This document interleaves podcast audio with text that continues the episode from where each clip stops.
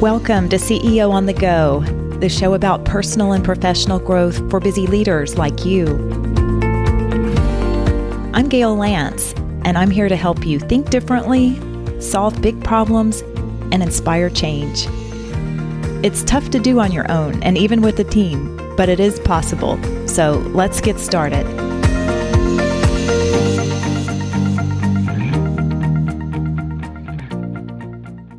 Welcome to this special episode of CEO on the Go.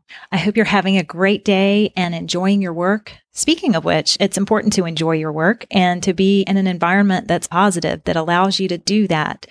And often that's not the case for many people. That's why a lot of organizations continue to be focused on their culture, trying to transform it in a way that can bring out the best in everyone at work. And so that's what we'll be talking about today when it comes to creating positive cultural change, it can seem like a long, complicated, and arduous process. But it doesn't have to be. It can actually be done more quickly and easily than you might realize, especially when you have a leader in place who makes that a top priority. I was fortunate to sit down with one of my favorite clients who did just that when he stepped into his new leadership role at UAB. That's the University of Alabama at Birmingham.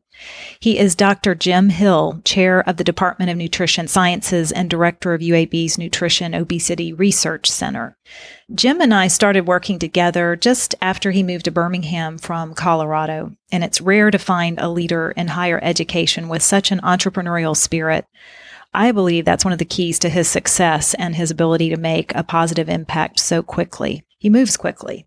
He's open to new ideas, new thinking, and he's doing an amazing job inspiring his team to think bigger. I have a simple case study that talks about the work that we've done together to help his department transform their culture. The name of the case study is Entrepreneurial Leadership Drives Critical Cultural Change. And if that's of interest, you can find it at workmatters.com forward slash higher education. And I'll include a link in the show notes to that. And even if you're not in education, it's still worth reading that case study because the same principles apply to different industries. And when it comes to creating cultural change, it's the human experience that matters. And there are effective ways to engage people and create change that can actually be energizing and fun. Imagine that. So, this episode in particular is especially good to share with another leader you know who might be trying to inspire change and create a positive work environment. Um, on another note, I encourage you to check out the fascinating work that Jim and his team at UAB are doing in education, research, the, the clinical work in the areas of nutrition, weight loss, exercise, and lifestyle wellness. You can learn more at uab.edu, and I'll include a link to the Nutrition Sciences Department in the show notes. It's a field I've enjoyed learning more about vicariously through my work with them. They've made great progress, and I've really appreciated the relationship that we've built over the last couple of years and look forward to continuing our work together. They're doing work that truly matters and is needed now more than ever. Enjoy my conversation with Dr. Jim Hill.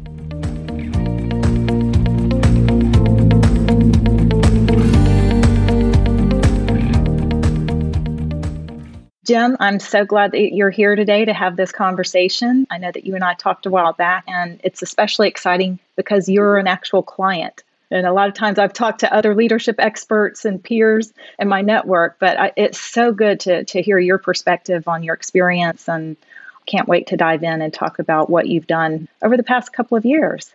I'm looking forward to it, Gail. Good, good. So I wanted to, to take you back to when you first landed in your role. If you want to give people listening in kind of a, a sense of how you landed here in Birmingham and, and why you started with uh, looking at the culture of the department that you were leading. So I was recruited here to uh, the University of Alabama at Birmingham in late 2018. And I was recruited to, to play two key leadership roles. One was to be the chair of the Department of Nutrition Sciences. I'll tell you a little more about that in a second. And the second was to be the director of a uh, research center funded by the National Institutes of Health. So uh, I came to play both of those roles. I had worked in centers before, but I'd never been a department chair. So the department chair role was a new one for me.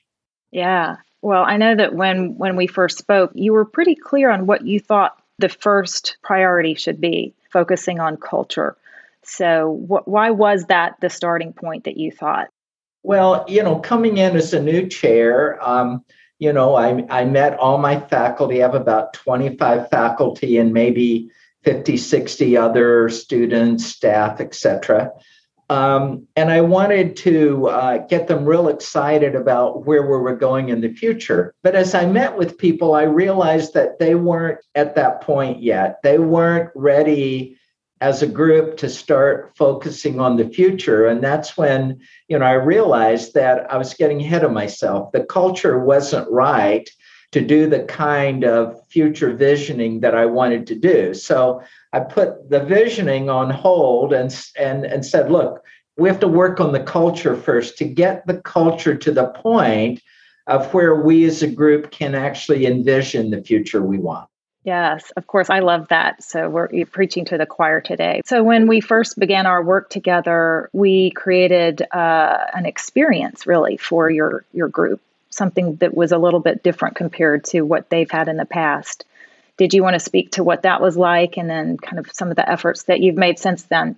Yeah, we had, um, it was really an amazing meeting. We had uh, off campus, we had the whole department there and you did a great job of focusing people on what they wanted to happen, not focusing on the problems of the present. You know, it's so hard. You get a group of academics together, they you know, they want to talk about what's wrong and and and how you fix it. And you just did a wonderful job of saying, no, what we want to focus on is what do you want to be what what what things do you want and i remember that was an incredible experience and people once they got started they were coming up with all these just great and big ideas. And it, i think everybody walked away from that feeling like wow we have the potential as a department to do things we didn't even think about before yeah, I love that too. And I especially like the fact that we were able to bring together so many different stakeholders. You had staff, faculty, uh, some students, administrators. You had a, a really wide range of different stakeholders in the room, which I thought brought about such a great experience too.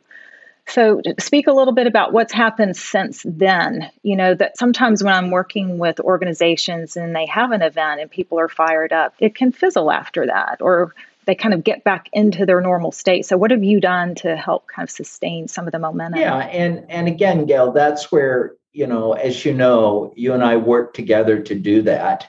And um, you know, I felt like I knew a lot about how to do it, but I think your guidance and how we continued that was was really really helpful and uh, you know i'm very appreciative to how we continued to work together uh, so we did a couple of things. We set up some visioning teams where we sort of challenged people to go off and think about things like uh, communication or collaboration.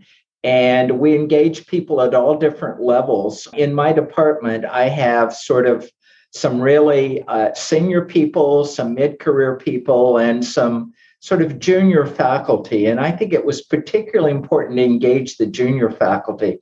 As I keep telling them, they're the ones that are going to most benefit from what we plan now because they're going to live the future that we envision, where some of the senior people may not have been around then. And I think engaging them, but but but even more, I think is um, letting them know for sure that we were open to hearing their voices. You know, academia can be this hierarchical situation where you know there's some departments where you've got the department chair that's a little bit like the king that just does everything and you know everybody just you know does what the king wants. And to let people know that's not the kind of department I wanted here. Yes I'm willing to make the decisions but I want input from people and I want to give people the responsibility to to lead some of these changes. And I think it doesn't happen overnight. I think people wanted to make sure that I was really committed to this. It wasn't just a process we did and a plan goes on the shelf and nothing uh, comes from that. What I wanted to do is to make sure that these people were heard. And one of the things I tried to do as chair, when they would come up with ideas, I tried to implement those. And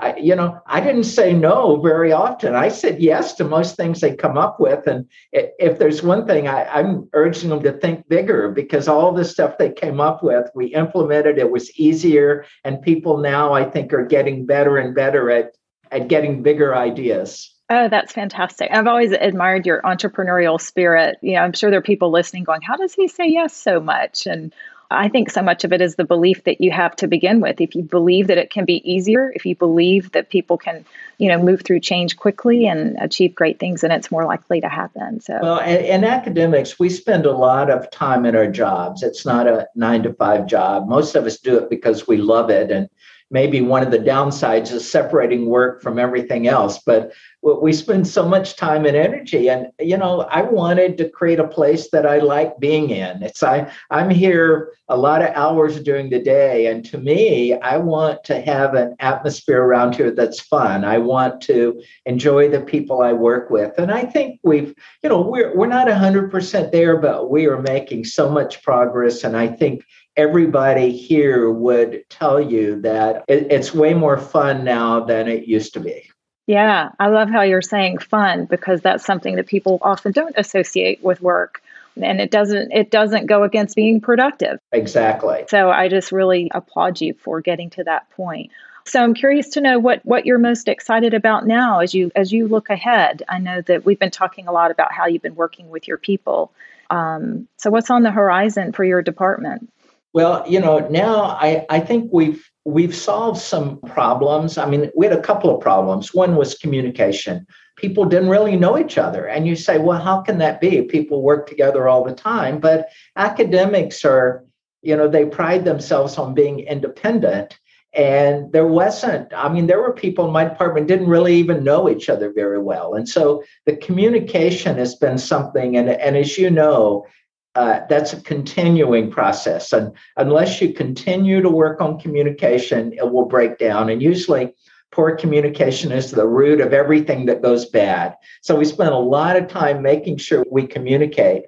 The other thing in my department, I have uh, faculty who who uh, do research, faculty that do education or teaching, and clinical faculty, and some of those overlap. But there was the sense of oh that's the research faculty that's that's the the, the higher class citizens and that's what they should do. And i came in and what was amazing to me gail is the education group was generating the funding. So even though the research group was oh yeah we're researchers and that's what we do the money to run the department and make it happen was coming from the education group.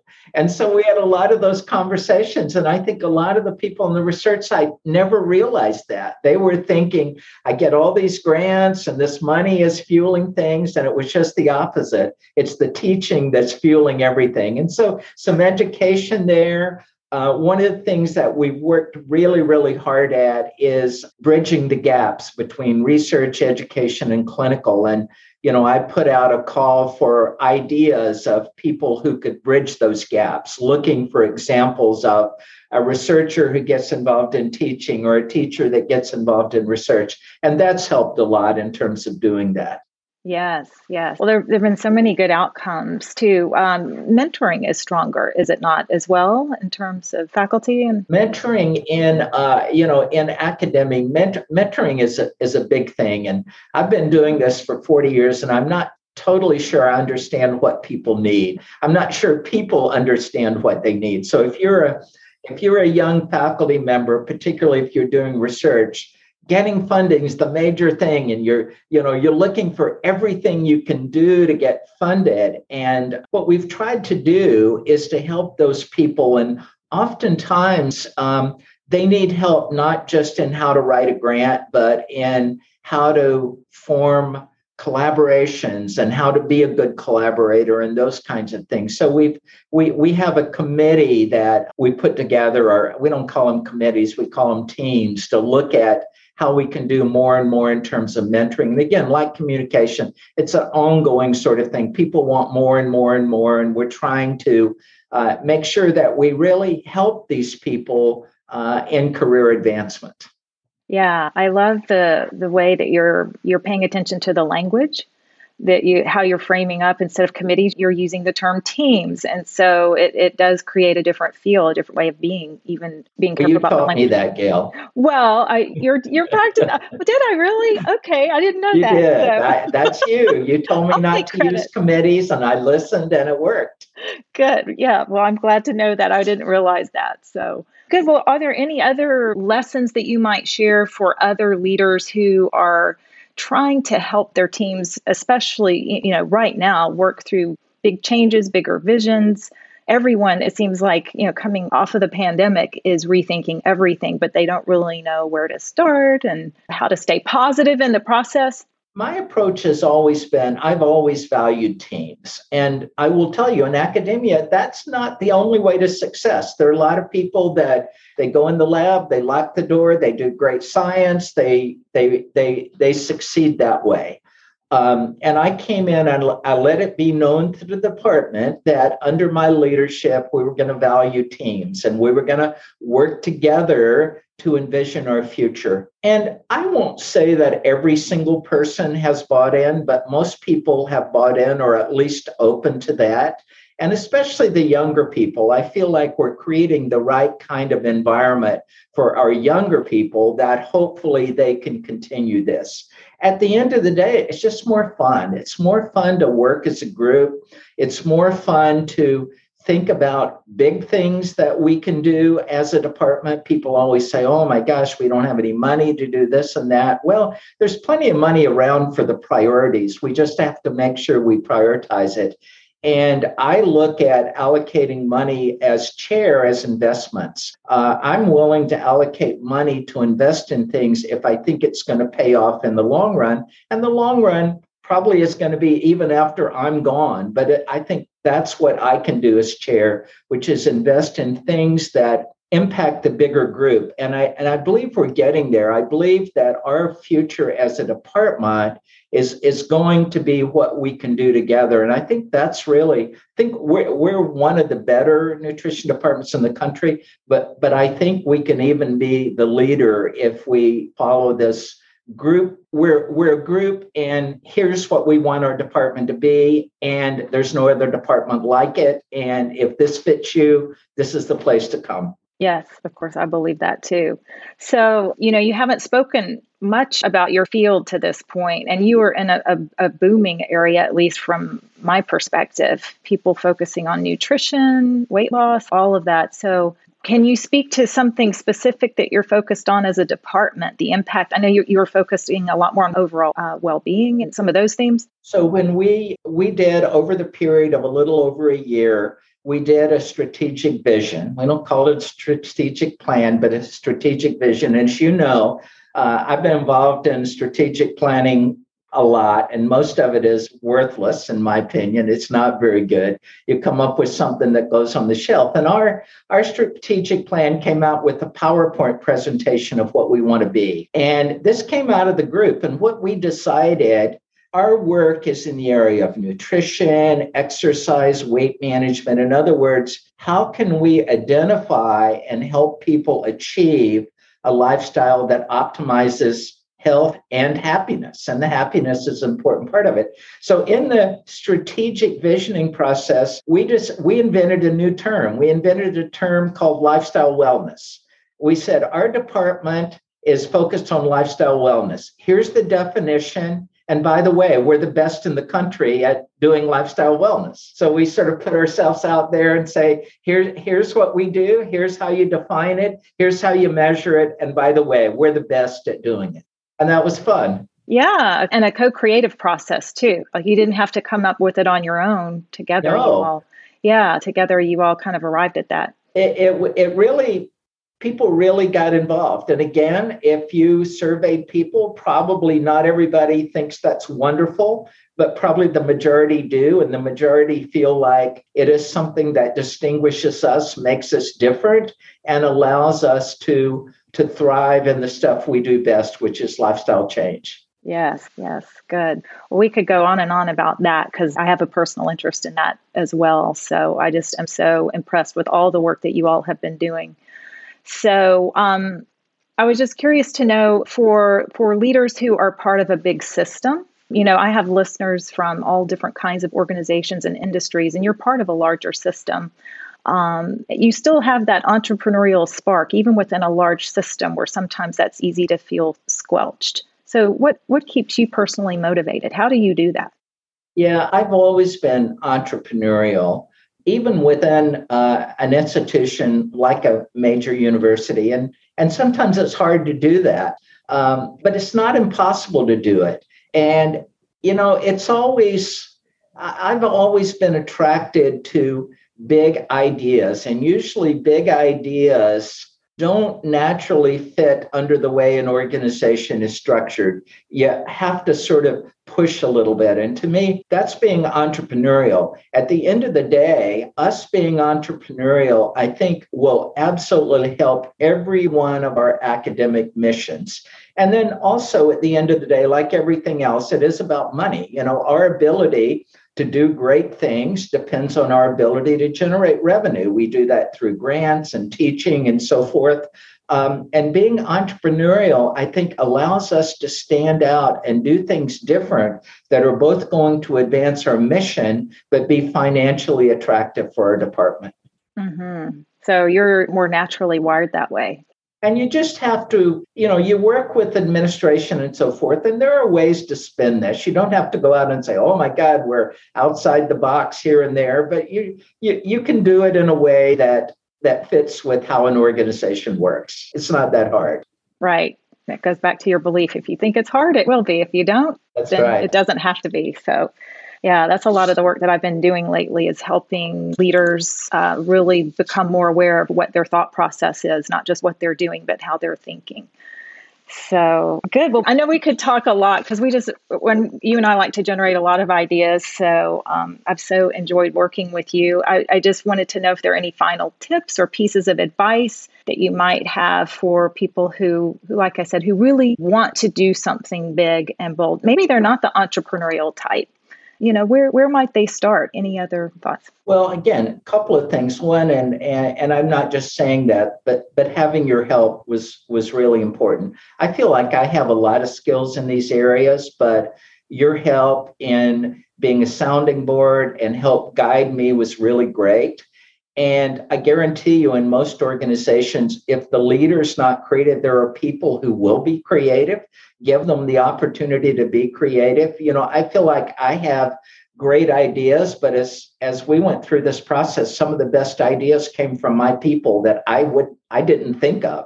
And it's like, holy cow, that is great. So don't be afraid to to uh, latch on to an idea that comes from someone in your group. It doesn't all have to come from you. I think what I can do is throw out ideas which get people thinking, but sometimes they come up with a, a better way of, of doing it or a better idea than I could have. And, uh, you know, I, I love surrounding myself with people that are smarter than I am. Yeah, yeah. So trusting the process is a Absolutely. big part of it and trusting your people. And and let people know that you're listening and if they come up with ideas, enact them. You know, the worst thing is you get all these ideas and nothing happens and people say, "Well, yeah, why why am I spending effort? It's not going to happen." So I try to make it happen when I can. Yes, one of my most recent podcast guests was talking about the skills uh, kind of the new skills that are needed or, or, with the new way, the more modern leadership kind of way. And she was saying that listening is one of the key skills, as well as being more invitational. You know, not not telling, not communicating, not forcing your plan on others, but but really pulling people, pulling their best out of them and being that invitational kind of leader. So absolutely. Yeah, I think you have modeled that beautifully already. You're clearly ahead of your time. So uh, but we're I having think, fun, and yeah, yeah largely due to your help that uh, we oh, are well, at a much better place than we were a couple of years ago. I appreciate that so much and didn't anticipate that. And I, and I haven't even paid you. So I just want to make sure that that's clear. I'm just so thrilled to have a, a, person that I've actually worked with. Some other people who've listened to the show said, We'd love to hear from your clients. And I said, I've got a great one that's coming up. Yeah. And so, as you know, we hope to continue working together. This is a continuous process. You don't, you don't finish it. It's always a work in progress. Yeah, and that's a mindset there too, you know, compared to other people who may have been conditioned to think, well, there there's this destination that we're trying to arrive at. if you're growing, then your destination changes and it expands. So, um, yeah, we'll figure that out as we go along. So I won't keep you, but again, thank you so much, Jim, for sharing a few thoughts and insights about your experience. I know that it will be helpful to other leaders who care about these issues too. So I look forward to continuing our conversation offline. Well, thanks, Gail. It's really been fun. Thanks for having me on. Good. And for everyone else listening in, I hope you have a wonderful rest of the week doing the work that matters to you. Thanks for tuning in. And as always, be sure to share this episode with someone else who might benefit or leave a review. You can join my email list by going to workmatters.com so you don't miss an episode. And there you can learn more about ways we serve mission driven leaders like you. If there's a challenge you want to discuss, I'd love to hear from you. In the meantime, keep growing as a leader, inspiring change, and doing the work that matters to you.